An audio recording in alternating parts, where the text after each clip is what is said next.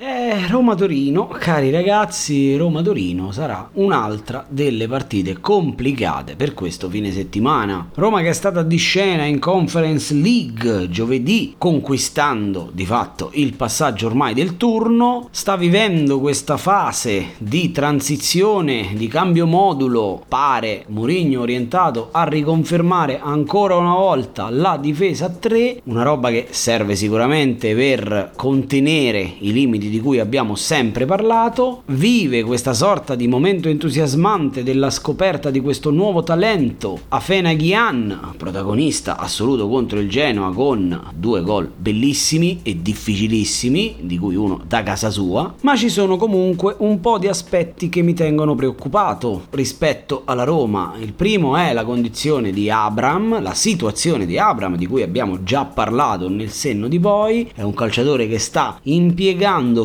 forse più del previsto per ambientarsi nel nostro campionato. In questa partita non ci sarà Veretù e verosimilmente neanche Cristante che è ancora alle prese con il Covid, centrocampo da inventare, un centrocampo che già di suo non fa filtro e di fronte, signori miei, arriva una squadra in gran salute, in gran forma, con un signor allenatore sulla panchina che piano piano ci sta mettendo sempre più del suo, sta migliorando settimana dopo settimana e se per il Genoa contro la Roma ho detto è un avversario che non ha mai messo in difficoltà la Roma perché non è mai riuscita, non aveva le caratteristiche per mettere in evidenza i limiti della Roma che è quello di difendere all'indietro, questa volta ci sarà proprio un avversario che questa roba invece è capace di sbattertela in faccia e di metterla in evidenza davanti a tutti perché il Torino con i suoi trequartisti, con le punte che vengono indietro e salgono i terzini, con questo continuo scambio di posizioni e questa lotta uno contro uno sull'uomo, potrebbe veramente mettere in difficoltà la Roma. Non sarà una partita facile per i giallorossi. Ecco, è un po' lo stesso discorso che ho fatto quando la Roma si è trovata ad affrontare il Venezia, è una partita da cui la Roma può uscire bene, ma se l'avversario è in giornata invece potrà risultare una partita davvero davvero complicata. Resta inteso che i calciatori della Roma si mettono, si mette Abram, si mette Shomurodov, si mette Zaniolo, si mettono tutti,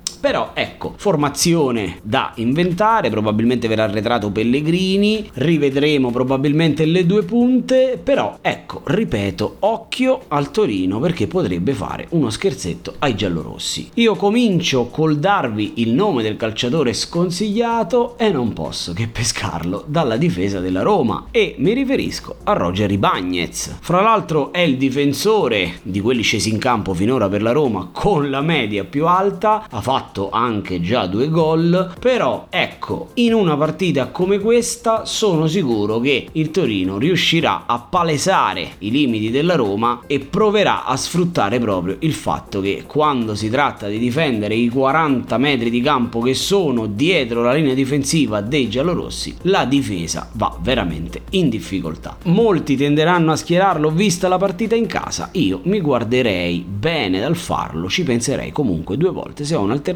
lo metto in panchina. Il calciatore consigliato invece è un calciatore che mai mi sarei sognato di dare perché come sempre qui io cerco di allontanarmi dal mainstream, però è un calciatore che non ho visto consigliato da nessuna parte e io invece ho delle ottime sensazioni, delle good vibes per Andrea Belotti. Quest'anno per lui solo due gol fatti, un assist, ricordiamoci però che ha giocato solo 8 partite,